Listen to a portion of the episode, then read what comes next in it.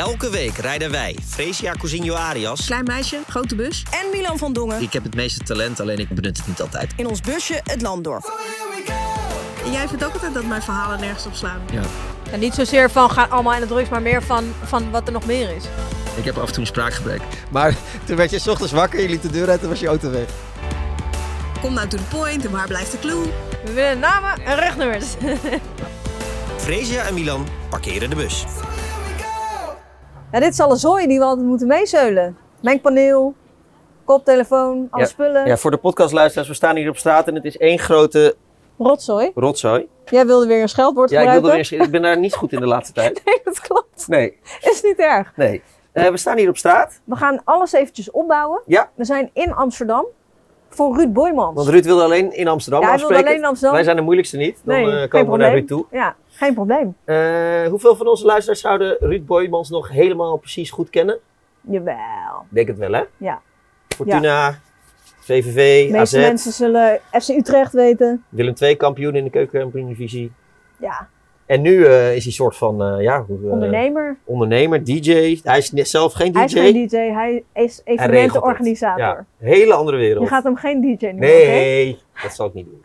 Dan ben je echt een boomer. Dan ben ik, ja, dat ben ik ook. Ben ik toch al. Je bent helemaal geen boomer. Nee, ik ben geen doemer. Goed. Oké, nou Ruud, dat komt er zo bij. Wij gaan deze troep een beetje opruimen. ja. Jij bent niet zo goed in opruimen. Nee, dat kan ik niet.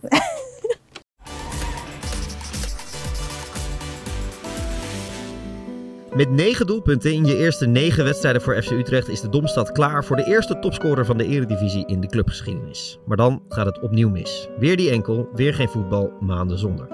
Er zijn tijden geweest dat je jezelf gek maakte bij een blessure, maar de rust lijkt wedergekeerd in het hoofd van de kale spits. Verlost van Gert-Jan Verbeek, ademruimte onder Erik ten Hag. Opnieuw is er tijd om je te verdiepen in de wereld buiten de muren van een voetbalstadion. En stiekem vind je die wereld misschien wel veel leuker dan je als kind vermoedde. Er is meer. Er is muziek, er is kunst, er is gezelligheid. Er zijn minder mensen die wat van je willen, er is vrijheid. Vrijheid om te doen en laten wat je wilt. Vrijheid om jezelf te zijn. De gedragscode binnen de muren van de voetballerij heeft je dat al die tijd ontnomen. En wanneer je je schoenen aan de haak hangt, kon je alles opnieuw gaan ontdekken. Van muziek op de mooiste plekken tot de schilderkunst van bijvoorbeeld Romain Loymans. Weten welkom in de bus, Ruud Boymans. Dankjewel. Mooie intro. Ik moet Ja. zeggen, dit is wel weer een knap staaltje van, eh van Sjors. Dit is een van de betere dit seizoen hoor. Oh, we doen niet alsof we hem zelf schrijven hoor. Dat, Nee, eh, nee, nee. Met die dat eerste ik hebben we nooit achter ons gelaten. Maar eh, welkom in de bus. Ja, dankjewel. Ik zat even eh, te denken, en het stiekem natuurlijk even opgezocht, maar eh, de laatste keer dat wij elkaar spraken met eh, een camera erbij, dat is vier jaar geleden. Ja, klopt. En toen was het motto van ik ga nog één keertje alles doen om, eh, om toch nog een wedstrijd wel te spelen. Of in ieder geval weer te kunnen gelukt, voetballen. volgens mij, toen bij Almere. Ja, klopt. Maar goed, dat was niet een groot succes. Toen door corona, volgens mij, toen, ik was eigenlijk net fit en toen kwam corona. En toen eh, ja, werd ik eigenlijk weer er- teruggegooid. Omdat ik eh, ja, geen wedstrijden kon spelen. Of in ieder geval, alles werd, alles werd stilgelegd. En toen toen terug wilde komen, toen had ik opeens last van mijn knie gekregen. Ja, En toen was het wel redelijk voorbij. ja. want toen was je echt helemaal vastberaden van ik moet, ik wil dit gewoon nog echt een keer proberen. Ja, zeker. En nou, ik was op goed op weg, want die enkel, dat was eigenlijk het probleem. Alleen toen ik 17 was, had ik eh, een eh, grote meniscusblessure. Waardoor ik eh, eigenlijk 80, 90 procent van mijn meniscus had, eh, uit de knie gehaald had. En ik dacht dat dat eigenlijk nooit meer een probleem zou worden. En toen was die enkel eigenlijk opgelost. Toen ik zeg maar, de belasting verhogen. Eh, veel met trainen, wedstrijden of oefenwedstrijden spelen. Ja, en toen eh, bleek uiteindelijk eh, dat die knie elke keer dik werd. En dat schoot echt eigenlijk dat schoot niet meer op. En toen was het seizoen klaar door corona. En toen, ehm, ja, toch een beetje nagedacht van, nou, wat ga je nou doen? En ehm, toen kon ik bij Almere blijven, volgens mij op amateurbasis. En toen dacht ik van, ja, volgens mij is het nu een moment om te stoppen. We hebben nog even bij Quick Boys gespeeld. En dat, zelfs dat bleek eh, op een gegeven moment dat ik dacht van, ja, hier heb ik geen zin meer in. Nee, want als je, als je het hebt over meniscusschade op je 16 en 17 al. En, Ja. en dan dat, dat je eigenlijk al alles moet weghalen. Hoe, hoe kan dat op zo'n jonge leeftijd? Is het gewoon aanleg? Of? Nee, ja, ik, ik was ehm, gewoon letterlijk in het hoog houden met Around the World. Ik weet niet of je dat nog kent. Ja, Zo, ja, Zeker. zo'n precies. Ja, een good old spel. Ja, en, eh, en dat deed ik dus. En toen, toen sch- schoot mijn knie dus op, eh, op slot. En Oh. met heel, heel ja, onbenullig. En toen ehm, kon ik meer strekken, niet meer buigen. En toen moest ik worden geopereerd. En toen de tijd waren natuurlijk, was het natuurlijk allemaal nog minder dan nu hoe je, hoe je operaties uitvoert. Dus hebben ze meteen 80, 90 procent van de menis- meniscus eruit gehaald. Dus eigenlijk die, die eh, demp dat dempen heb je, niet dat heb je niet meer. Dus mijn knie was gewoon heel erg beschadigd. Dus elke na een zware inspanning, zeker na twee jaar niet gespeeld hebben, werd die knie elke keer heel dik.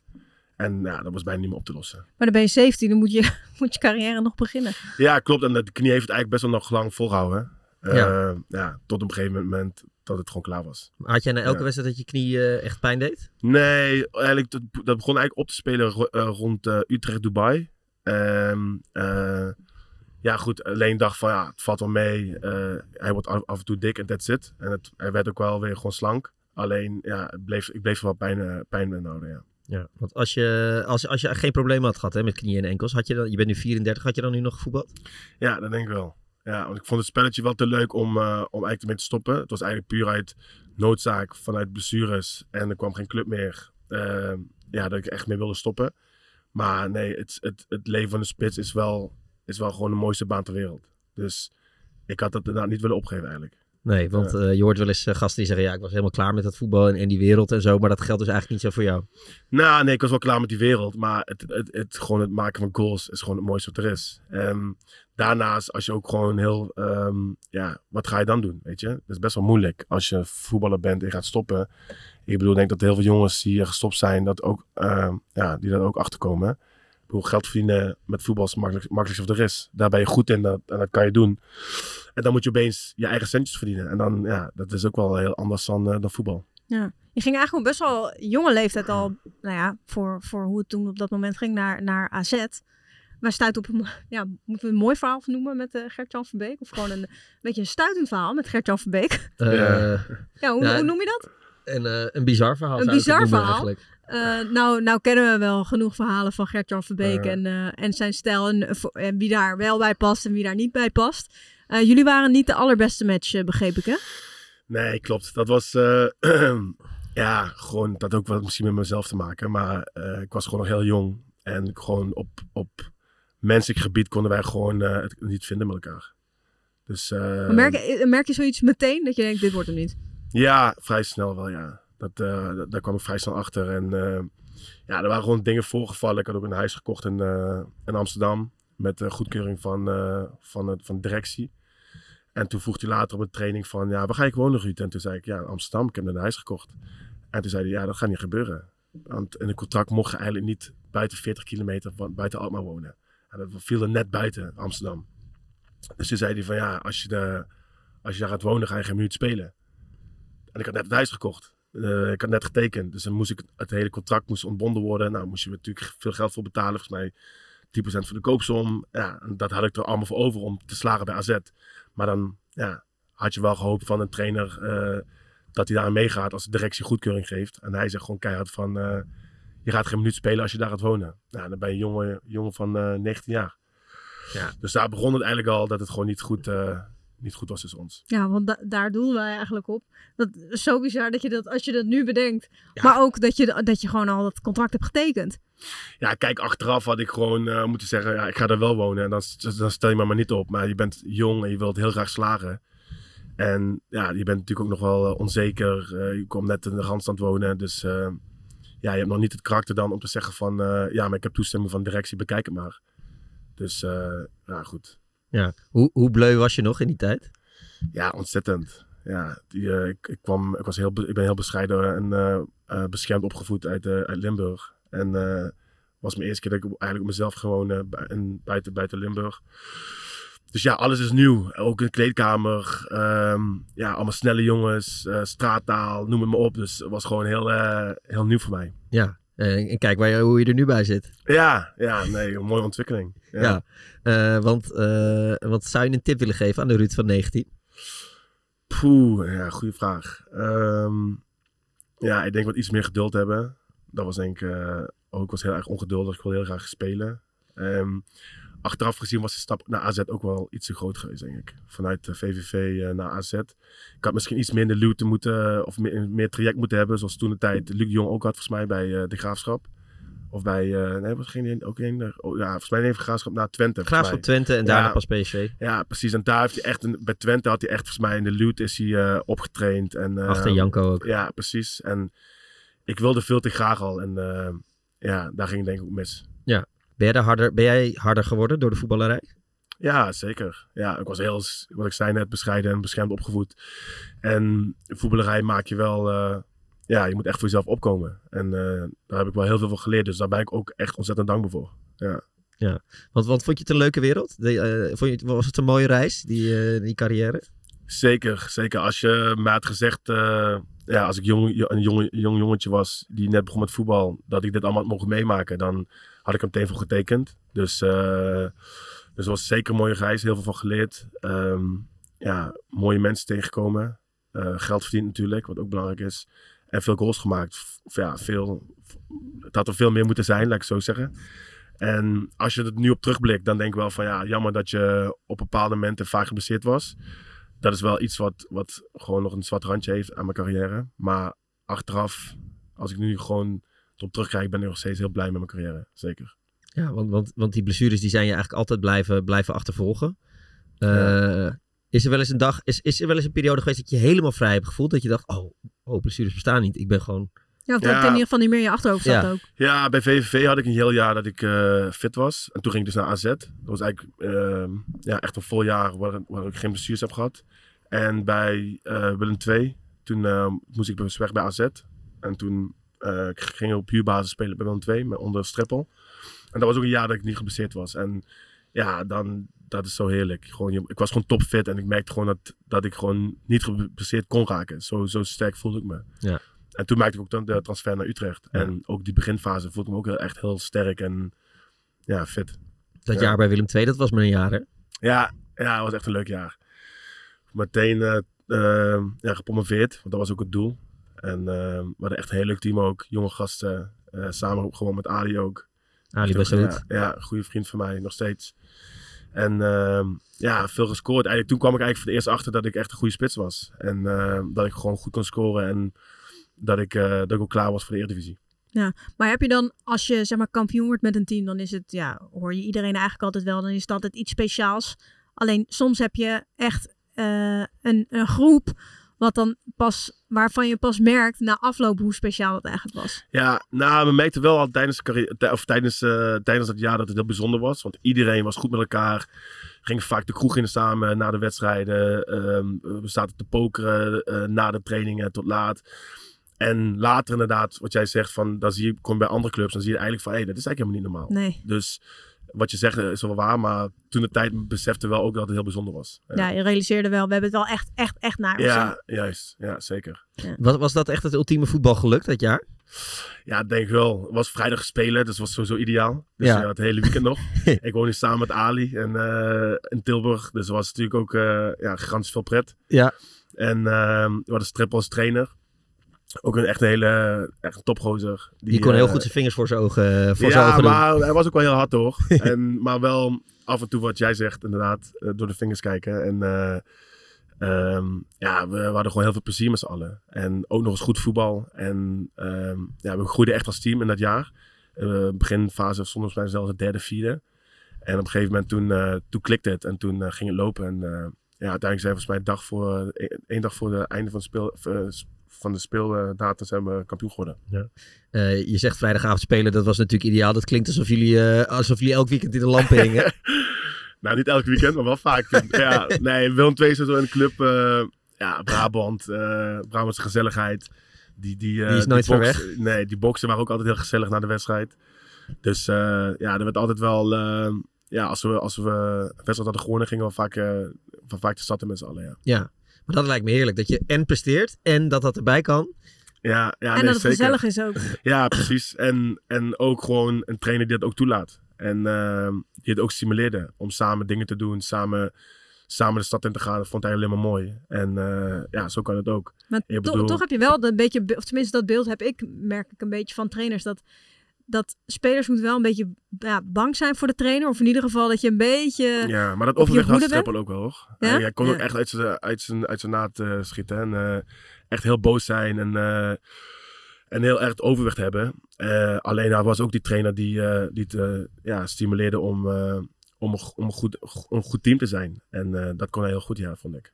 Ja, dus, neem aan dat jij daardoor ook eh, extreem goed in je vel zat eh, dat jaar. Ja, sowieso ook omdat ik eh, veel speelde en scoorde. Eh, daar begint het uiteindelijk mee. Maar ook omdat we echt een goede relatie hadden met, eh, met de spelers onderling. Er ging echt gewoon een hele goede sfeer. Maar ook gewoon iedereen binnen die club is, is heel warm. En ja, gaf, gewoon- gaf gewoon een heel erg goed gevoel. Ja, want daarvoor is dat bij jou mentaal niet altijd even geweest dat je helemaal goed in je vel voelde, toch? Nee, bij AZ zeker niet. En toen was ik ook nog verhuurd aan de NEC. Dat was ook een moeilijke periode met blessures. En dus eigenlijk eh, was dat eigenlijk mijn eerste jaar dat ik, eh, dat ik echt op mijn plek zat. En, eh, ja, en veel scoorde, topscorer, of nou, tweede topscorer geworden, maar beste speler geworden. Ja, gepromoveerd. En ja, toen begon eigenlijk mijn carrière pas voor mijn gevoel. Ja. Want bij VV had ik wel een jaar Eredivisie gehad, maar ik was eigenlijk nog niet klaar voor die, voor die stap omhoog om echt ja, naar de top, naar linkerrijtje te gaan uit de Eredivisie. Want je voelde ook druk, toch? Van ik moet presteren of ik moet me nu laten zien en eh, anders, dan, anders dan faal ik of zo. Of, eh, Ja, ik had best wel moeite bij AZ om, eh, ja, om, om me helemaal aan te passen. Omdat ik, je merkt toch van, eh, oké, je krijgt niet heel veel minuten, dan moet je het laten zien. Ehm, je bent best wel onzeker van, oké, ben ik wel klaar voor dit niveau? Want eigenlijk voelde je dat je op je toppen liep. En dan, Maar had je eh, dat op trainen al? Ja, je merkt wel dat, dat ik kon wel mee, maar je merkt gewoon dat het ging net iets te snel eigenlijk. En Ja. ik had gewoon iets meer tijd nodig gehad om, eh, om mezelf daarin aan te passen. En het was, was ook echt een hele goede selectie toen. Met uh, Holmen, eh Paulsen, eh nou, Altidor die kwam later nog. Valkenburg, Viergever. Dat waren allemaal goede, goede spelers.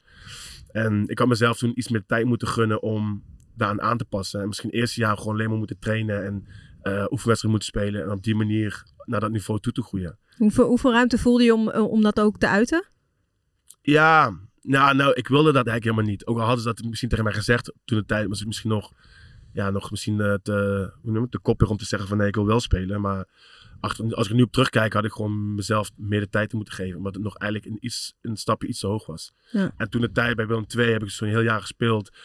Ja, onder goed voetbal, ehm verzorgd voetbal, heel veel geleerd, veel gescoord. Ook met druk omgaan, eh, want ja, je moest, moest wel elke wedstrijd winnen iedereen verwacht ook dat, dat je een goal maakte. Dus ehm, ja, daar ben ik heel erg gegroeid als mens en als speler. En toen was ik wel klaar voor die stap. En toen, ja, toen kwam Utrecht en toen wist ik zeker van ja, dit is een match. En, Want To- ja. Toch is het wel eh, hetgene wat je heel erg be- beschrijft, of waar ik ook een fonkeling in je ogen ziet als je het hebt over scoren en over, nou ja, hè, als, als spits zijnde, zeg maar. Eh, maar de andere kant daarvan is als dat dan niet gebeurt, of de verwachtingen Ja. die er zijn, die voel je wel altijd. 100%. Ja, En- en dat is de die leven kant van ook niet lekker. Ja, kijk, als spits je kan heel erg beju- bejubeld worden omdat je een goal maakt. Maar als je een aantal wedstrijden niet scoort, dan word je als eerste eh, gewisseld of als eerste op de bank gezet vaak. En ehm, ja, dat, dat is het leven van de spits. En ehm, die druk, daar moet je mee kunnen omgaan, denk ik. Want eh, ja, bij AZ toen had ik dan, ja, dan krijg je een paar minuten en scoor je niet, scoor je niet. En die lopen tegen aan te hikken. En op een gegeven moment gaat het publiek, publiek fluiten en dan, dan keert alles tegen je. En dan is het best wel moeilijk om als jonge jongen daar, daaruit te komen of sterker te zijn. En ja, dat heb ik eigenlijk geleerd bij Willem 2. Hoeveel mensen die jou nu tegenkomen, die eh, zeggen nog, hé, je bent toch die, die profvoetballer? Ja, het is meer dan van, hey, je bent er van de art. Dus dat is wel grappig. nee, dus nu, eh, ja, je merkt het wel nog steeds. Eh, maar goed, de generatie wordt natuurlijk ook allemaal ouder. Eh, dus, eh, maar als ik een, ja, Willem 2 in Utrecht is wel eh, vaak nog, eh, wordt vaak nog genoemd. Ja, want je noemde het al even, Noah Hart. We komen zo nog wel even over die voetbalcarrière hoor. En nu ben je, ja, hoe moeten we je nu eh, omschrijven? Hoe sta je op je LinkedIn? ja, dat heb ik niet. Maar eh, ja, wat is het? Eh, ja, event eh, organizer of zo. Zoiets denk ik. Ja. ja. Ja, want No Art is een eh, DJ-label, noem ik het zo goed? Nee, muzieklabel. Muzieklabel. Ja, en ehm, vanuit de muzieklabel zijn we gegroeid naar eh, evenementen. En ehm, ja, daar ben ik vijf jaar geleden begonnen. Eigenlijk tijdens Almere. Toen ben ik ingestapt met, eh, met vier vrienden. Om, eh, om de art te beginnen. Ooit begonnen in de Claire voor 500 man. Uit, eh, ja, begonnen uit passie en hobby. En ehm, ja, dat is nu in vijf jaar tijd uitgegroeid. Eigenlijk nu nog een eh, wereldwijd concept. Wat gewoon heel snel gegroeid is. En ehm, ja, nu heel veel fans heeft. Maar als je, als je even helemaal terug gaat naar het begin. Dus je bent gewoon met, met dat vrienden. En dan natuurlijk eh, vrienden onderling die zeggen... Weet je wat we moeten doen? We moeten zo, zo, Ja. zo. Maar hoe ontstaat zoiets? En, en hoe werd dat op een gegeven moment ook echt concreet? Ja, het was een muzieklabel vanuit Another. Dat is een DJ-duo duo uit, eh, uit Amsterdam. En die hadden eigenlijk... eh, ja, ze, ze zijn hele goede producers. Hadden, maakten heel veel goede muziek. En ze hadden dus daarom ook een eigen label eh, gestart, wat, wat No Art heette. Alleen, we wilden dat, die muziek wilden we laten zien in de wereld. Dus we dachten van, oké, laten we evenementen beginnen. En toen eh, ben ik daarbij gekomen omdat ik heel veel mensen uit de stad kende. Omdat ik ja, vaak in de stad was. dus eh, daar ben ik toen bijgekomen en ehm, ja, met z'n vijven dat begonnen. En ja, dat is gewoon heel snel gegaan. En ehm, eigenlijk een jaar, of uh, een half jaar na het eerste evenement, deden we al een evenement in Lo-Fi voor 500 man. En toen zei iedereen van ja, dat ga je nooit uitverkopen. En dat verkochten we toen uit. En twee jaar, later, twee jaar daarna eh, deden we ons eerste festival voor eh, 10.000 man. Maar dan moet je, want eh, zeker toen na corona op een gegeven moment schoot alles weer als paddenstoelen uit de grond. Ja, En eh, weet je, dan heeft iedereen heeft weer een beetje dingen kunnen bekokstoven. En dan uiteindelijk eh, gaat iedereen zijn plan weer tot uiting brengen. Wat gingen jullie doen waardoor je dacht van ja, daarmee kunnen we ons wel echt onderscheiden? Of daarin zijn we Nou, ja, anders? Of we ja, een beetje we hadden, we hadden al. ehm, ja, we hadden, we hadden dus nog artist eh, label. Toen kwamen dus evenementen erbij. Toen kwam corona inderdaad. En eh, toen zijn we de merchandise gaan opzetten. Dus kleding. En eh, omdat we wilden eigenlijk nog artist gewoon neerzetten als een lifestyle. Dus is muziek, ehm, een label, evenementen, kleding. En dat ging heel goed, die merchandise. Die verkocht ook heel, heel, heel goed in de coronaperiode. En toen kwam eigenlijk tijdens de coronaperiode ga je heel veel praten met elkaar. En, want ja, je hebt natuurlijk niet veel te doen. Geen zak te doen. Ja, dus je kan eh, heel goed nadenken over het concept. En toen zijn we echt het concept gaan uitwerken, gaan ontwikkelen. En toen kwam een stukje kunst erbij. En eh, ja, die, die mengelmoes van label, evenementen, muziek, eh, ehm, kleding en kunst. Dat was, werd echt een concept. En wat ook echt begrepen werd en uitgedragen werd in Amsterdam. En ik denk dat je tegenwoordig moet heel onderscheidend zijn om, om succesvol te zijn in deze industrie. Want er bestaat al heel veel. En dat werden wij. En ehm, ja, toen is het heel snel gegaan. En nu eh, gewoon eh, wereldwijd. Ja, ja we gaan Hoe nu echt met een... eh, Het is, ja, het is een wonder ja. dat we je nu even hier, Ja, hier in de bus hebben. Het is nu winterstop voor ons. Dus, Ja. eh, dus het is even rustig. Ehm, maar we gaan inderdaad... ehm, ja, beginnen we volgend jaar in Uruguay. Dan Rio, Istanbul, Amsterdam. Dan gaan we nog naar Miami, L.A. eh, Allemaal in 2024. Ja, Londen, Manchester, eh Sao Paulo, Chili, Peru. Oh. En eh, ja, de basic Londen, Manchester, Liverpool. Dus we gaan echt eh, een hele wereldtour doen, ja. Maar even, Holy shit. ja. en, en zijn dit altijd dezelfde DJ's of, zijn ze, of wisselen ze? Nee, Another gaat altijd mee. Eh. Dat is onze, eh, ja, ook onderdeel van Ja, het oké, dus je hebt niet optredens tegelijkertijd eh, op, op verschillende plekken. Nee, nee, dat niet. Nee. Want we willen wel als crew altijd samen overheen Ja. gaan. Want wij zijn ook het feest. Dus we Ja. maken het feest ook samen. Dus jij gaat naar al deze plekken toe. Ja, dat is echt nice. wordt een druk er- jaartje. Ja, het wordt een hele druk jaar. Maar wel echt nice om ja, samen te reizen. Veel mensen ontmoeten. Je ziet toffe plekken van, eh, van, ja, van de wereld. En eh, ja, je verdient ook nog geld mee. Dus het is echt, eh, ja, echt nice. Maar hoe goed ben je zeg maar in het... Want wat, wat zijn jouw taken? Dus wat eh, echt... eh, moet je met alles en iedereen contacten onderhouden? Of moet je het echt daadwerkelijk echt organiseren? Of heb je daar weer andere mensen voor? Ja, Another is echt het label. Eh, zij cureren de muziek en draaien natuurlijk. En wij zitten met z'n... Omid en Bora zijn, eh, zijn mijn andere partners dan. En wij eh, runnen eigenlijk het bedrijf met z'n drieën. En dan heeft iedereen weer zijn eigen taken. En ehm, ja, eigenlijk ben je constant bezig met risk management en brand management. Want je, je loopt constant hele grote risico's. Ehm nou, laatst hebben we een festival gedaan voor 15.000 man in het Flevopark. Nou, als je die niet uitverkoopt of het gaat regenen, ja, dan kan je ook zomaar fiet gaan, om het even zo te zeggen. Flevopark in Dus Amsterdam. ja, je moet gewoon een buffer hebben. En die buffer heb, heb- hadden wij nog niet. Nee. Dus ehm, ja, als je gewoon 5000 kaarten tekort komt, ja, gek hem uit. Dan ga je gewoon, eh, ga je gewoon nat. Dus je, hebben eigenlijk, je bent constant bezig met van, oké, is het risico waard wat het oplevert? En ehm, ja, dat is enerzijds. En anderzijds is het brandmanagement van, oké, is het goed voor het brand? Elke keuze die je maakt, denk je aan het brand van, maakt dit het brand sterker of zwakker? En eh, ik denk dat we daar heel goed in zijn. We doen alleen maar dingen die we hard vinden. En we maken nooit concessies met de, met de brand. Dus je denkt alleen maar van, oké, eh, maak het nou hard sterker, dan doen we het. En ja, vaak de dingen die we doen kosten veel geld. Omdat we onderscheidend willen zijn met eh, producties, met kunst, met eh, muzikale line-up. Dus je, kon, je investeert constant terug in een concept. En eh, ja, dat betaalt zich nu langzaam uit. Heb je nog veel met voetbal eigenlijk? Jawel, zeker. Nee, ik vind het, het voetbal vind ik het mooiste, mooiste sport wat er is. Dus ik, ja, ik kijk nog veel, dat wel. Eh, samenvattingen sowieso altijd, 7 uur. thuis met, met eten op schoot. Dus ehm, ja, en Champions League probeer ik ook nog altijd wat te kijken. Ja. Dus eh, nee, zeker. Voetbal is nog steeds, een, is nog steeds mijn tweede leven, dat wel. Ja. Je zei eh, eh, dat jij eh, erbij werd gehaald omdat je veel in de stad te vinden was. Dat was vlak voor coronatijd of in coronatijd dat, jij dat, dat jullie dat samen bedachten. Wanneer is het eigenlijk begonnen dat je veel de stad in, in ging? In Tilburg? En, nee, nou, eigenlijk II nog niet echt. Toen was er meer inderdaad de kroeg in en ehm, ja, gewoon meer gezellig. Gewoon rustig en ehm, ja, niet echt feest of zo. Maar eigenlijk de tijd bij Utrecht, toen, toen ontdekte ik eigenlijk echt het nachtleven. En eh, ja, dus toen eigenlijk, toen tijdens ehm, ja, weekenden dat die vrij waren of eh, zaterdag spelen, zondag vrij, dan ging ik wel vaak in de stad inderdaad. Ja, want Ja. Je, hebt, je hebt in de, eh, wat is het, bijna, bijna twee jaar geleden alweer, in de Core Podcast ben je best wel openhartig geweest eh, daarover. Ja. Eh, hoeveel reacties heb je daarop gehad? Ja, eigenlijk heel veel eh, reacties. En dan heb ik Ehm, het over, eh, nou ja, feestjes, maar ook drugsgebruik. Ja, En, en nou ja, best nou ja, zo openhartig zien we de meeste mensen daar niet Nee. over. Nee, maar dat was gewoon een bewuste keuze. Omdat ik, ik wilde ook eens bepaalde, ehm, hoe zeg je dat? Eh, Eh, stigma's misschien? Ja, iets- ja, taboe doorbreken. Ja, Ja. dat was het juiste woord. Omdat, ehm, tuurlijk, het is, de sport en drugs kan niet samen. Eh, dat besef ik ook wel. Maar het, ik denk wel dat het op bepaalde momenten wel kan. Maar goed, zo sta ik erin. Hè? De- Ja. Heel veel mensen niet. Maar ik merkte ook wel toen ik dit, ehm, toen ik dit geuit had, dat ik ook heel veel berichten kreeg van voetballers die hetzelfde meemaakten. Dus ik, was echt, ik ben echt niet de enige die, die hierover, ehm, die dit heeft gedaan of doet. Alleen ik ben er op hard over geweest. Ja. En ik merkte ook wel dat heel veel voetballers merkten, en dat vond ik echt nice om te zien, dat ze ook struggelden met, ehm, met mijn verhaal. Van wat, wat, waar ik ook mee struggelde. Dat ze eigenlijk wel vrijer wilden zijn. Ja, ja. precies. En dat ze ook uitgaan. En boer, geloof me, ik, bij festivals kom ik vaak genoeg voetballers tegen, waarvan ik ook zie dat ze onder invloed zijn.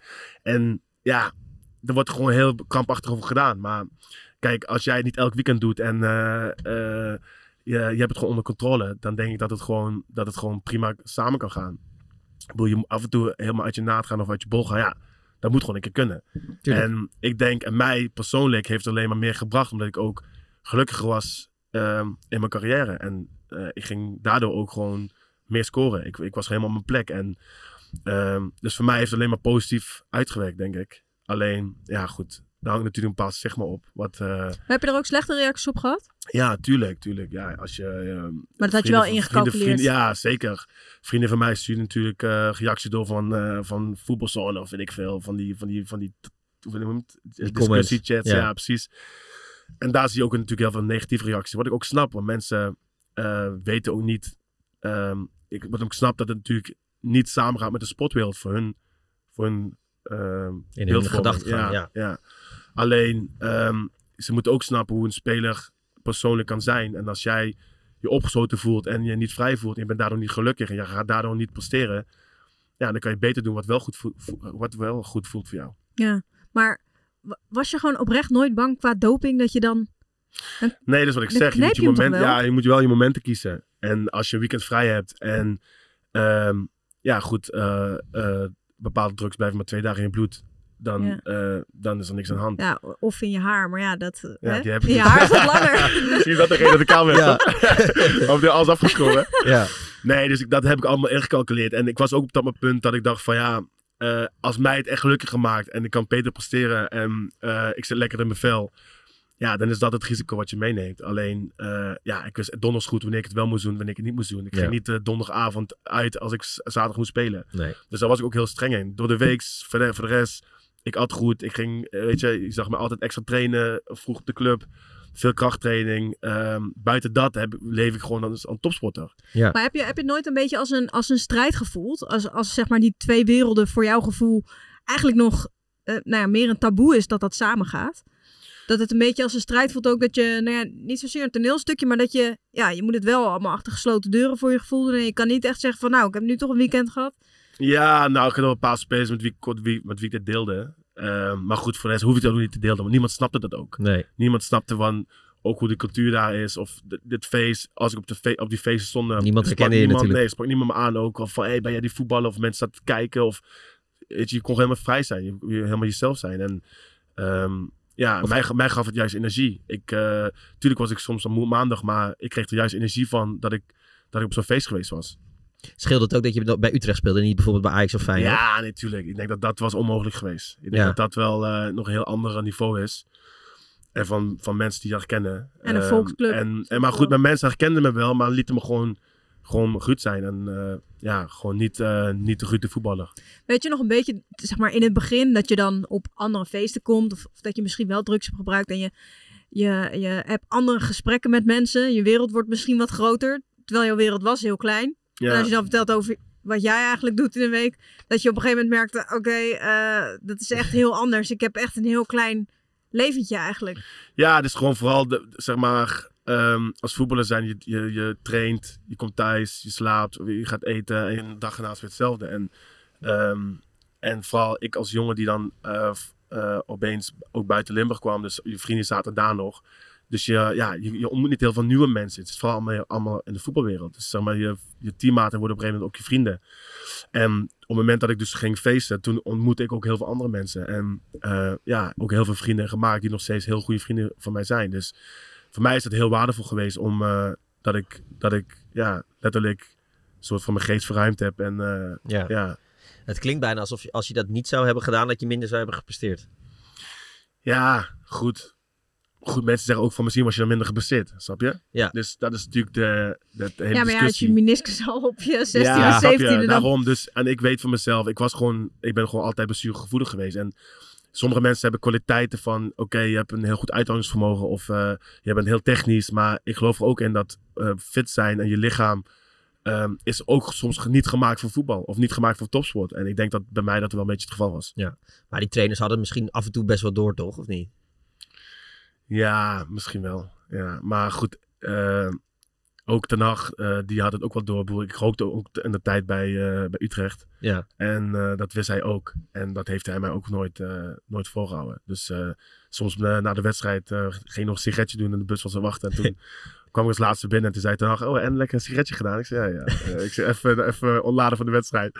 Ja. En dan lachten we, weet je. En kijk, daar hou ik van. Ik hou Ja. ervan van een trainer die, die af en toe, eh, ja, die iedereen, hij, Ten was gewoon heel goed met wie hij om moest gaan, op welke manier. En hij accepteerde mij als mens en eh, hoe ik was. En dat kon hij toch niet veranderen. Nee. Dus hij dacht meer van, oké, ik kan het beter maar gewoon accepteren. En hem een goed gevoel geven. En want hij is wel belangrijk voor mij als spits.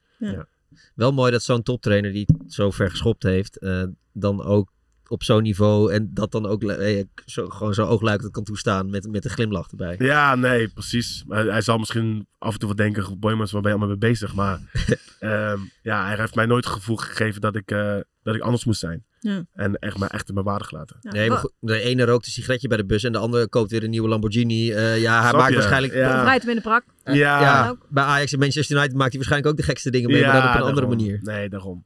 Ja. Ja. Moet Ja. voor jou ook wel een moment zijn geweest dat je op een gegeven moment een beetje ontdekte...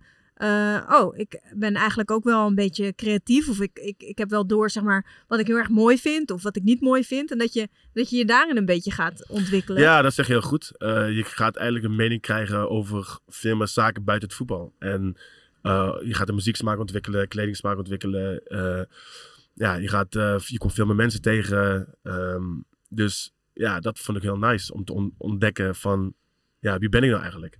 Dus eh, dat heeft mij enorm ook geholpen met ook van wie ben ik nu. En ook met Noord. Zonder dat had ik nooit Noord gehad. Dus ik ben eigenlijk heel blij dat ik ooit die keuze gemaakt heb om ja, om mezelf te verrijken en eh, om de stad in te gaan en nachtclubs op te zoeken. En anders was er ook nooit, was er, was er eh, nooit een Noord geweest. Ja. Voor mij. Maar, maar als je het hebt over gewoon muziek of kleding of zo, had je niet, zeg maar, toen je nog wat jonger was, muziek en kleding, dat zijn toch ook wel dingen waar, waar jongere Ja. voetballers ook al mee bezig zijn? ja, Of niet? 100%. Alleen bij mij ontstond er een hele nieuwe wereld van kleding en muziek, snap je? Ja. Ik had wel dat, maar Op een andere ja, manier. op een andere manier. Ja, precies. In, in die glorietijd bij Utrecht, ik, ik, op de een of andere manier deed ik best, best wel veel wedstrijden waarin jij toen scoorde in die, eh, in die goede tijd. Eh, dat was ook de periode dat je deze eh, ontlading al zocht in het weekend. En, eh, Eh, ja, tweede, de, ja, klopt. Ja, de tweede fase eigenlijk. Ja. het eh, ik, het eerste jaar toen ik eh één op één liep niet. nee, En precies. toen was ik corona. En toen, of nee, eh, toen was ik geblesseerd. Ja. Eh, niet corona, dat was... eh, Dat was heel, heel veel later. Eh, toen was ik geblesseerd inderdaad, anderhalf jaar. En toen is het een beetje, ja, ben ik het een beetje gaan ontdekken, ja. Ja, en daarna ging je ook weer veel, eh, veel scoren. Ja. Ehm, ik had het idee dat, dat jij als spits bij Utrecht en de manier hoe jullie toen speelden, dat dat eigenlijk het perfecte Utrecht-spel is. Een beetje opportunistisch, maar Ja. ook wel proberen goed te voetballen. Ja, Eh, eh, vol erin. Eh, ja veel power. veel ja, power. Hoog druk zetten. Ehm, En nee, ik, klopt. Die combinatie tussen jou en Utrecht, dat werkte toen, ook al was het maar twee periodes eventjes, maar het werkte echt perfect. Ja, zeker. Ik denk ook eh, de manier van voetballen past gewoon heel goed bij Utrecht. Dus niet allemaal technisch en verfijnd. En eh, meer van gas erop en eh, slidings, kopballen en... eh, Kale koppen niet te Eh, stoppen. ja, precies. Dat kwam toen ook nog. En ehm, ja, op een gegeven moment, eh, ik kon gewoon heel goed denken, de energie van het veld kon ik overbrengen op, op de mensen. En ehm, ja, onder de hag gingen we ook nog eens goed voetballen. eh, met, met, met een hele goede tactiek en strategie van hem. Daar is hij gewoon heel goed in. En op een gegeven moment zie je dat het gaat werken. En ehm, ja, en toen kwam ik op een gegeven moment terug in het team. En toen was Haller al gekocht. En die scoorde natuurlijk aan de lopende band. Deed ook waardig. Ja, dus ik dacht van oké, hoe ga ik ooit terugkomen Ja. eh, in het team? En toen gaf hij me langzaam gewoon invalbeurt. En eigenlijk elke invalbeurt scoorde ik. En ehm, ja, toen is dat weer gaan groeien. En toen op een gegeven moment ook nog met Haller gespeeld. En ja, ik denk dat het gewoon een hele goede match was. eh Utrecht en ik, zeker. Ja, eigenlijk doodzonde dat het niet veel langer heeft geduurd, hè? Ja, 100%. Eh, alleen ja, goed, toen kwam eh, Dubai. En eh, zeker met het achterhoofd van eh blessuregevoeligheid. Geld En het, verdienen. ja, en het voorstel wat er kwam, ehm, dacht ik van ja, ik zou dom zijn als ik, eh, als ik dit laat liggen. Het was echt zo bizar veel. Nou, dat niet eens. Eh, nou, Ja, nee, ja, goed. Is- mensen zeggen van ja, je gaat naar Dubai, je gaat miljoenen verdienen, zeg maar. Dat, dat viel allemaal wel mee. Tuurlijk, ik, ik zou meer verdienen dan ik, eh, dan ik ooit bij Utrecht zou kunnen verdienen. En je gaat snel de rekensom maken, want alles is netto. En dat dacht ik van ja, oké, eh, Utrecht kan hier bij lange na niet aankomen. En ehm, ja, en ik merkte ook gewoon dat, dat die kans me gegund werd. En dus uiteindelijk, ehm, ja, ondanks dat het sportief helemaal geen succes was, eh, ben ik nu heel blij dat ik die keuze gemaakt heb. Want op een gegeven moment ga je stoppen met voetbal en je moet wel geld hebben. En ik had de keuze om gewoon uit te zoeken van oké, wat vind ik leuk. En toen kon ik ook nog art beginnen zonder dat ik salaris hoefde of dat ik werk moest zoeken. Dus alle creativiteit en vrije tijd kon ik in de art steken zonder dat ik iets daarna, moest, daarna nog moest doen om bij te verdienen. ja. Ja. Want eh, nou ja, het verhaal wat, eh, wat bekend is eh, daar is eh, natuurlijk dat eh, nou ja, Fred Rutte eigenlijk vrij snel werd ontslagen. En Ja, jij ook met je enkel. eh, daar heb ik het toen vier jaar geleden over gesproken. Dat dat, dat eigenlijk verkeerd ging en dat het helemaal geen lekkere periode was toen daar. ja, Maar een ander verhaal wat daar ook is gebeurd. Wat eigenlijk een beetje, nou ja, ik, ik las dat pas eigenlijk in, Ja, in ik was het vergeten. Voorbereidingsdocument, om het zo maar te zeggen. Maar dat jij eh, je tong daar hebt ingeslikt. ja, klopt inderdaad. Dat het even helemaal, helemaal niet lekker ging. Ja, ja, klopt inderdaad. Al Nu, eh, toen de tijd was het eigenlijk een soort van niet helemaal een ding of zo. Maar als ik er nu soms over terugdenk, inderdaad, zeker nu laatst met, eh met Fase en met, Ja, eh volgens mij was er nog een speler. Ja, precies. Ehm, dan denk ik, als dit in Nederland was gebeurd, was het een veel groter ding geweest. Natuurlijk, daar ken je ook de taal niet, dus je weet niet precies hoe dat, hoe dat uitgemeten is. Maar het was een voorzet van de zijkant en ehm die keeper kwam uit met zijn, eh, met zijn elleboog eigenlijk. En ik vol op mijn slaap. Dus ik, ik viel flauw of ik, ik was buiten bewustzijn. En op dat moment slikte ik mijn tong in. Dus ik kreeg Ja. eigenlijk geen adem. En toen kwam gelukkig de, de arts, die kwam, was er snel bij. En die heeft met zo'n zo'n soort pinnetje, maakt hij dan maakt je mond open. Want je- kaken gaat op slot. En dan op het moment dat je dat openmaakt, dan komt de tong weer eigenlijk vrij. En toen kon ik wel ademen. Maar uiteindelijk had ik wel ehm, ja, best wel zware schade eh, in mijn hersenen. Door eh, te veel eh, vocht in mijn hersenen. Dus echt een ja, her- een soort hersenletsel. Dus ik mocht toen ook tien weken niet voetballen. En dat was precies de periode dat in die tien weken dat, dat we heel veel verloren. En ehm, toen werd Fred Rutte in, die- in die tijd ook nog ontslagen inderdaad. En Maar- toen moest iedereen weg. Maar jij weet, jij weet niks meer van dat moment. Nee, ik nee, ik ben echt, dat, ik kan die he- hele wedstrijd kan ik helemaal niet meer herinneren. Dus dat is allemaal een soort blackout. Ik werd opeens wakker in het ziekenhuis. Zonder enige herinnering van, eh, van wat er gebeurd was. Wow. Ja. En toen eh, realiseerde je wel waar je was? Of, of... Ja, ik was in het ziekenhuis en, eh, en ehm, ja, gewoon een hele blackout gehad. En eh, mijn familie was thuis de wedstrijd aan het kijken, dus die hebben zich ook helemaal doodgeschrokken. Oh, joh. Ja, ja. Maar goed, uiteindelijk eh, ja, is het heel goed afgelopen. Maar als je soms zo eh, ja, veel over gaat nadenken, dan had het ook wel heel anders kunnen zijn. Eh, je zei het net in de bijzin en daarna moest iedereen weg toen Fred Rutte werd ontslagen. Ja, Ja, dat, was, eh, dat waren klassieke praktijken, hè? Gewoon, ja eh, precies. hup. Ja, dus eh, hij werd ontslagen. En ehm, terwijl we, toen ik fit was, eh deed het eigenlijk heel goed. We stonden volgens mij tweede, derde, stonden de halve finale van de beker. Eigenlijk ging alles gewoon helemaal top. Ehm, en vervolgens Ja goed, niet dat het door mij kwam, de, want zo bijzonder speler ben ik ook weer niet. door jou. Maar, ja, maar op een gegeven moment begon te verliezen. Eh, ik was wel een aanspeelpunt van, van, van de ploeg. En dat viel helemaal weg. En ehm, ehm, ja, veel verloren toen. En toen werd, eh, toen werd hij ontslagen. En dan, ja, zoals je zegt, dan is de klassieke praktijk dat, eh, dat iedereen weg moet die hij gehad had. Waaronder ik. Alleen ehm, mijn zakennemer Arnold Oosterveen had het contract zo waterdicht gemaakt. Ehm, daarom duurde het ook heel lang voordat ik, voordat ik naar die club ging. Want Arnold zei van, je gaat er pas heen als het contract helemaal waterdicht is volgens de FIFA-regels. En eh, terwijl ik zie zelf van, kom, ik wil, ik wil weg, ik wil erheen. go, en ja. hij zei, nee, nee, Ruud, ik laat je niet gaan. Want er komt een moment dat je weg moet. En dan weet je dat alles goed geregeld is. En Ja. ja, daar ben ik nog steeds dankbaar voor. Ja, Dat tot hij dat de zo dag goed heeft afgetimmerd. want eh, letterlijk, zij konden geen kant met me op. En eh, ik moest weg, maar ik had gewoon zo'n goed contract, waterdicht, dat ze, dat ze me gewoon moesten blijven betalen. En op een gegeven moment ja, gaan ze natuurlijk stoppen met betalen en krijgen die praktijken. Dat ook meegemaakt, maar uiteindelijk nog anderhalf jaar gezeten zonder salaris. Ehm, maar ik wist van mezelf van ja, ik ga geen kant op, want dit geld ga ik niet laten liggen. Want ik mocht wel transfer weg. Ja. Maar Ja, ik zei van nee, Ja, dat ik, ga je eh, nergens anders nee, ik ga verdienen. Dus toen, eh, ja, dan gaan ze je pestauto afnemen, huis eh, Maar, wat, afnemen. maar wat, heb- wat doe je daar dan in de tussentijd? Ja, veel bestand liggen. ja, letterlijk niks. Ik Kwamen er wel eh, maar veel ik- vrienden of eh, familie? Ja, ja, vrienden, familie. Want ik mocht het land niet uit. Want, Ja. eh, want, Paspoort ingenomen? Nee, dat niet. Oh. Nee, maar we hoeven geen medelijden met je te hebben, toch? Nee, nee, maar, nee, maar je moet wel beseffen, ik was echt doodongelukkig. Ja. Echt, het was echt een zwarte periode uit mijn leven. Omdat ik, ehm, ja, je bent heel eenzaam. ehm, je bent alleen. ehm, ja, op een gegeven moment is het heel onzeker van, oké, ga je geld wel krijgen? Hoe gaat het allemaal aflopen? Eh, je speelt geen voetbal, wat je heel graag wil. Ja, je mocht ook niet meer trainen bij de club. Eh, dus het is wel, is wel mentaal is echt zwaar. Dan zit je in Dubai en te denken van, je denkt van een mooie, mooie stad, maar dan is die stad is ook heel erg leeg. Eh, alles draait om geld. Ehm, ja, cultuur is er niet echt. Het is allemaal heel snel. Dus ja, als je dan zit in je eentje, dan is het ook wel best wel zwaar. En dat was het ook wel. Ja. Maar goed, uiteindelijk gewoon na anderhalf jaar een eh, overeenkomst gekregen met, of overeengekomen met hun om ehm 70, 80 procent van je salaris mee te krijgen. En, Ja, eh, toen dacht je er goed in. toen dacht ik goed Ja. en Ja. eh, ik ga lekker terug. Ja. Is dat het dieptepunt in je leven geweest? Ja, zeker. Ja, het was echt wel echt een zware periode, ja. Ja.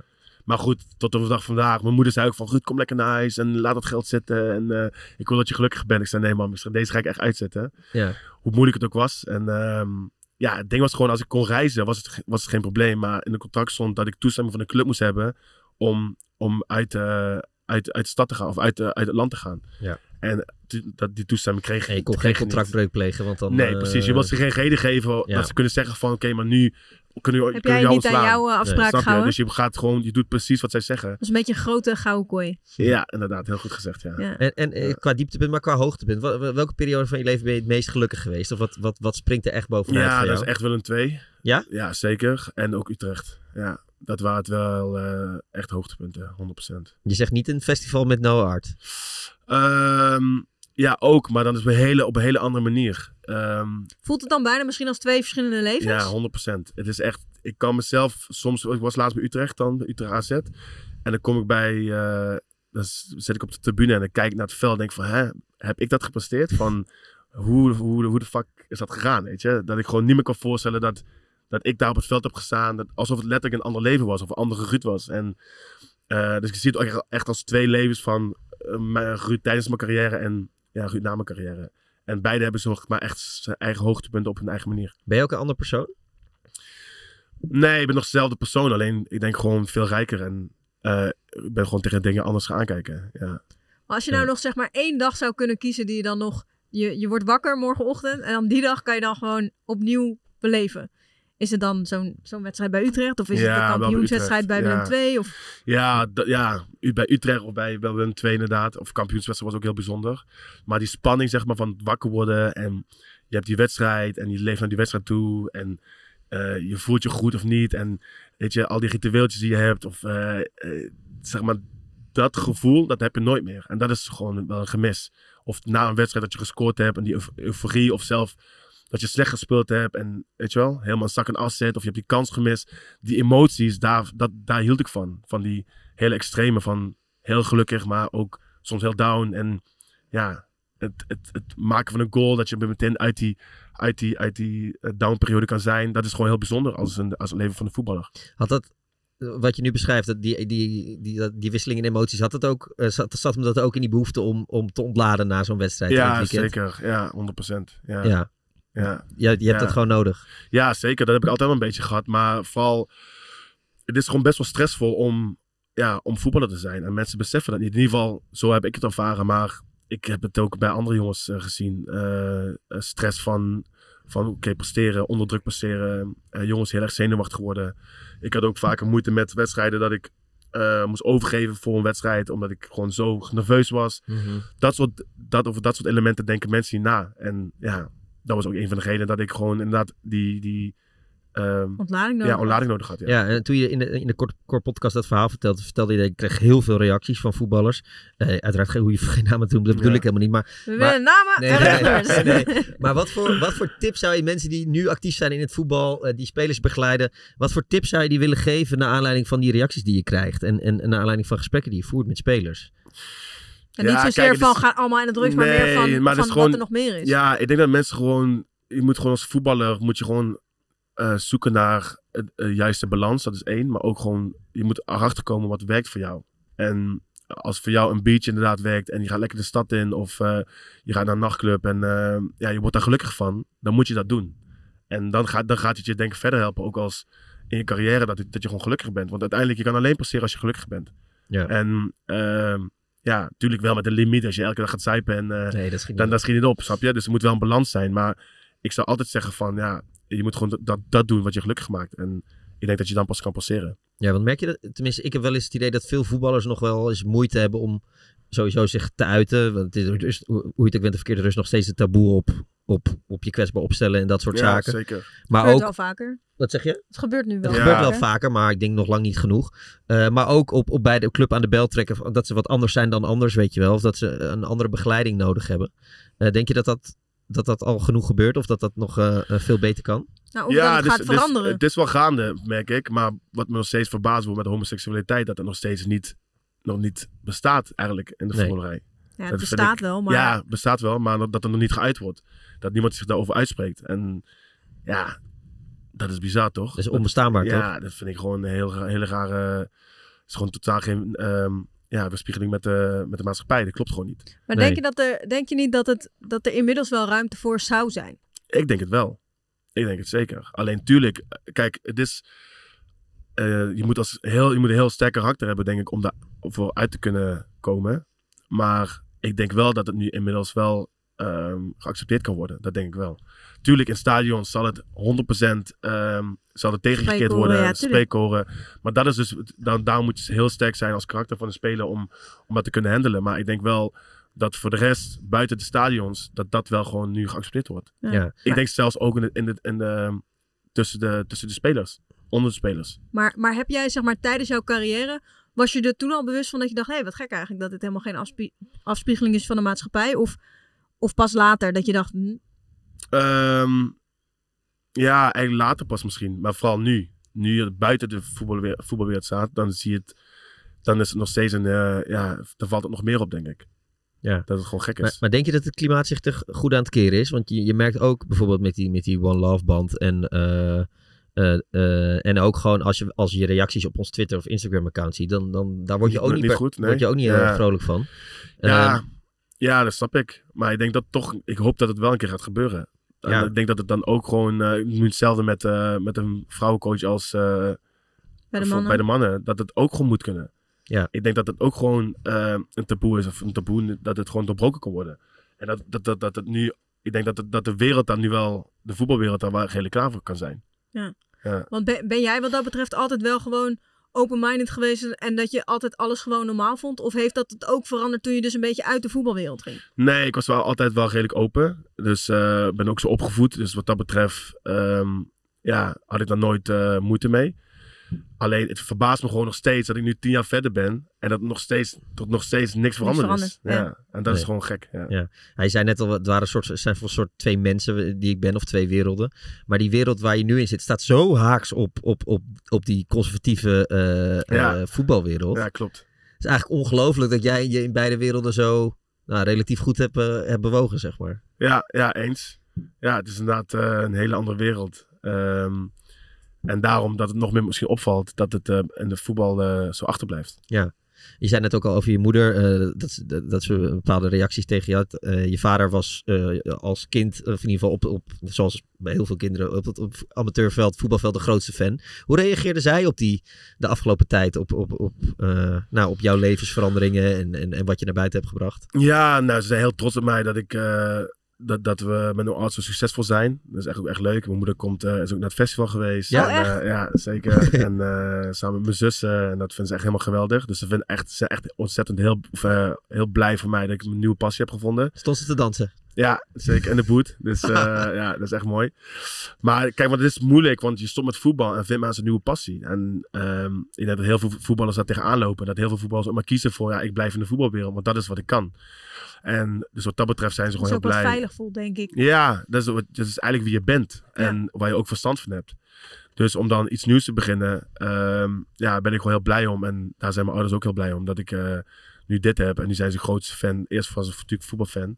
En nu zijn ze gewoon een art fan. Dus, Maar eh, hoe, hoe ging dat dan in het begin? Want, want kijk, eh, voetbal is super concreet. En kan je heel duidelijk aan je ouders uitleggen. Ja, en die krijgen dat van kleins af aan helemaal mee. ja, En snappen precies wat er leuk aan is en wat er moet gebeuren. ja, En jij bent op een gegeven moment enthousiast voor, voor, over andere dingen. Kan het heel erg vinden opeens in muziek. ja, klopt. Dat was Hoe wel leg je dat dan uit? Ja, op een gegeven moment zei ik van ja, ik ga stoppen met voetbal. En eh, ik ga volledig focussen op mijn art. En dan zegt mijn moeder van, hè, hoe, hoe bedoel je? Ja, ik, eh, ik geloof gewoon zo erg in het concept en in de jongens met wie ik samenwerk. En ehm, ik wil gewoon heel graag eh, dit fulltime gaan doen. En dan is er wel een discussie dat ze dat niet begrijpen. Van, want ze zien die potentie niet, ze hebben geen idee. eh, ehm, ze hebben geen idee waar je mee bezighoudt. En ehm, mijn moeder zegt natuurlijk van, je moet doen wat je gelukkig maakt. En mijn vader had er een moeite mee. Want hij was natuurlijk als vanaf kinds af aan eh, mij altijd gesupport. En dan opeens ga je stoppen met voetbal en ga je iets heel anders doen. Terwijl je de droom had. Ja, precies. En, eh, maar goed, nu ziet hij ook het succes. En mijn moeder ook. En nu zijn ze super blij. En zijn ze heel blij dat ik die keuze gemaakt heb achteraf. Eh, het voetbal was natuurlijk topsport. Eh, eh, als je de Avicii-documentaire bijvoorbeeld ziet en, Zo, en de, ja. de DJ-wereld. Als ik net je hoor wat voor eh reizen jullie allemaal op de planning hebben staan. Ja, waar jullie heen gaan, het is heel jaloersmakend. Maar ik word er ook een beetje moe van al. Ja, Ja, kijken jullie wel ja. uit? Ja, nee, zeker. Dit is, eh, het is intens. Het is veel reizen. eh, weinig slapen. Ehm, Veel feesten. ja, veel feesten. Maar het wordt op een gegeven moment wordt het ook wel... eh, als je zo vaak een evenement hebt, het wordt niet meer je eerste feestje, snap je? Dus het wordt Ja. ook wel Het is eh, werk. zakelijker werk. Ja, het blijft altijd een feest. Het blijft altijd leuk. En dat hebben we ook altijd gezegd. Op het moment dat we het echt als werk gaan zien en te zakelijk wordt, dan gaan we er liever mee stoppen. Want ehm, ja, dit is precies wel echt onze passie. We zijn ook begonnen met eh, evenementen omdat we zelf ook willen feesten. Dus alleen, het is nu nog precies hetzelfde. Alleen het, de feesten zijn groter geworden. En dat is ook onze kracht. En alleen wat jij zegt, ja, je moet wel eh, je rust pakken. En eh, het is eigenlijk wat dat betreft ook topsport. Kan, Ja. kan je dat ook goed? Dat je wel denkt, nou, ik moet me hier even niet in verliezen. Dat moet niet Ja. zozeer over drugs, maar meer gewoon dat je op een gegeven moment herkent van... eh, Oké, nu sla ik dan even door daarin. Of dan ga ik iets te veel daarin. Ik moet iets meer rust hebben. Ja, natuurlijk. Kijk, je hebt heel vaak eh, na feesten afters en dat gaat eindeloos door. En dan heb je weer een nieuw feest. Alleen daar zijn we nu wel verstandig genoeg in om dat eh, vaak te skippen. Je wordt ook een dagje ouder, hè? Ik word ook een dagje ouder, inderdaad. En als je de dag erna moet vliegen of je moet, eh, moet reizen, dan is het eh, ja, best wel pittig. Dus ehm, nee, wat dat betreft ja, worden we ook steeds eh, verstandiger. Ja, en tot Ja. slot, want we gaan zo de, de tijdrekken erbij pakken. Zeker. Ehm, eh, welke venue van al die eh, plekken die je net op, op hebt genoemd, is nou het allerstikste en kijk je het meest naar uit? Ehm, en, en schets even- ons even hoe, dat, hoe groot dat daar is. Ik heb echt geen idee. Zonder dat we heel jaloers worden. ja, we hebben Rio tijdens carnaval. Dus Och, dat is ja. 16 februari. En dan hebben we een, het is een mo- modern museum midden in de stad. En het ligt aan het water. En eh, buiten dat museum, dat is heel mooi, eh, qua architectuur is het heel mooi gebouwd. Gaan we daaronder gaan we een, eh, een, eh, een art editie houden. En ik denk dat dat wel een hoogtepunt gaat worden, ja. En hoeveel, hoeveel man is dat? Dit is 2.500. Oké, dus relatief, relatief bescheiden. Ja, het is nieuw. We zijn nieuw in Rio. Dus je moet elk, in elk land heb je een bepaalde strategie van wel- hoe, eh, met welke aantal je begint. Dus is dan 2.500. En eh, bijvoorbeeld Uruguay is nu de tweede keer en dan gaan we naar 8.000. Dus het groeit heel snel per land. Of per stad. Maar de eerste keer 2.500 man is eh, denk ik prima, ja. En wat is je stoutste droom als je denkt van over een paar jaren, dit zou echt episch zijn? Nou, we willen met een art heel graag ehm toe dat we meerdere muziekgenres gaan, eh, gaan doen. Dus eh het is nu heel veel minimal house, disco.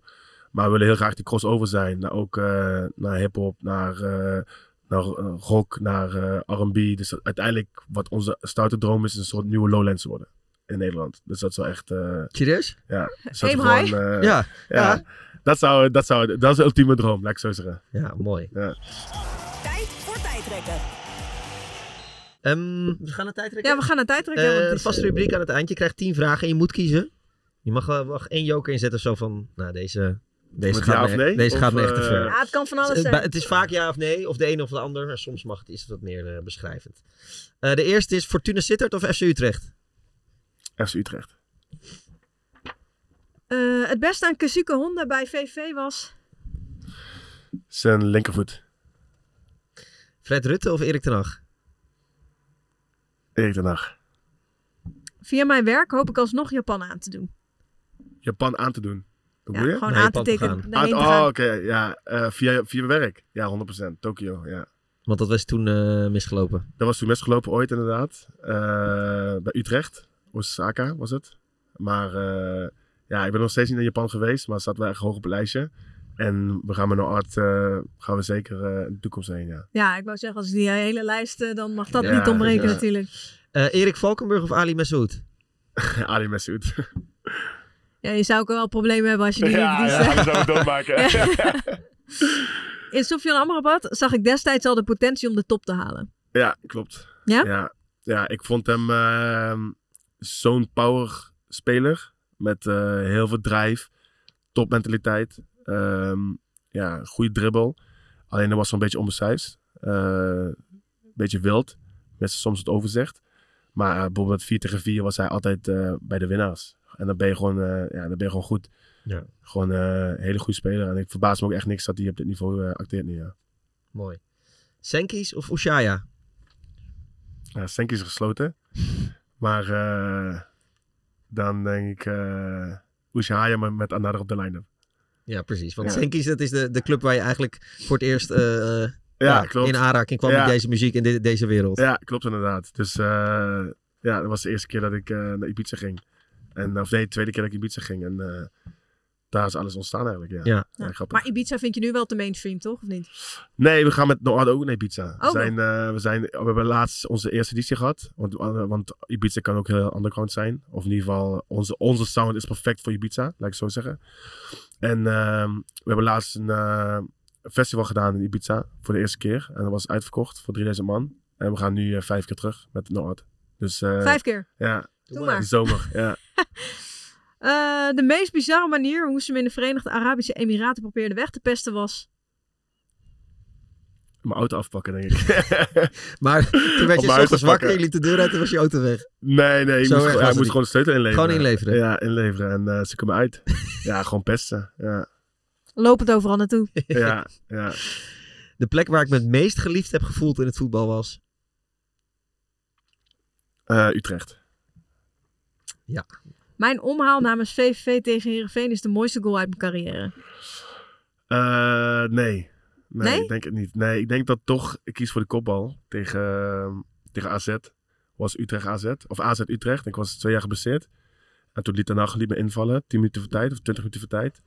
Eerste wedstrijd na twee jaar uh, blessureleed. En eh, toen kwam een voorzet van eh Kleiber en ik kopte, hem, eh, ik kopte 1-1 tegen, tegen het net. En dat was echt een hele mooie technische kopbal. Maar ook vooral Na twee zeg maar, jaar. een moment, twee jaar geblesseerd tegen AZ, waar ik eigenlijk niet geliefd was, met Utrecht. Dus ik denk dat dat wel nog eh, voor mij persoonlijk mooi was. En toen steeg je echt op, jou niet? Ja, ja, dat was niet normaal. Ehm, en de laatste. Met No Art ben ik gelukkiger dan ik als voetballer was. Toch wel? Ja, toch wel. Ja, Want ik vroeg je net het hoogtepunt dat je leeft. Toen noem je er wel een voetbalmoment. Ja, dat is gewoon concreter, denk ik. Ja, dat is ook zo. Ehm, omdat het ook vooral te maken heeft met misschien persoonlijk ehm, succes. Ja. Ehm, en dat het ook heel erg ja, aangrijpt met voetbal. Ja. Ehm, maar nu voel ik me wel veel vrijer, gelukkiger. Eh, ik kon heel ongelukkig zijn tijdens mijn carrière, maar ook heel gelukkig. Maar dat is nu iets meer stabiel. En ik, daar hou ik wel iets meer van dat ik eh, dat hele extreem had wat, eh, met voet, tijdens Ja. voetbal.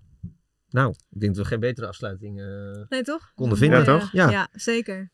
En dit was de podcast eh, met eh, Ruud Boymans, de laatste van eh, 2023. Maar in 2024 zijn we er na een paar weken pauze natuurlijk eh, weer. Freesje en ik zijn dan wel eventjes op vakantie, maar niet getreurd. We hebben dan een aantal eh, zeer interessante podcasts voor jullie. Onder andere met Michael Mols, Timothy Fosu Mensa en Jeremy Frimpong. Noem dat maar niets.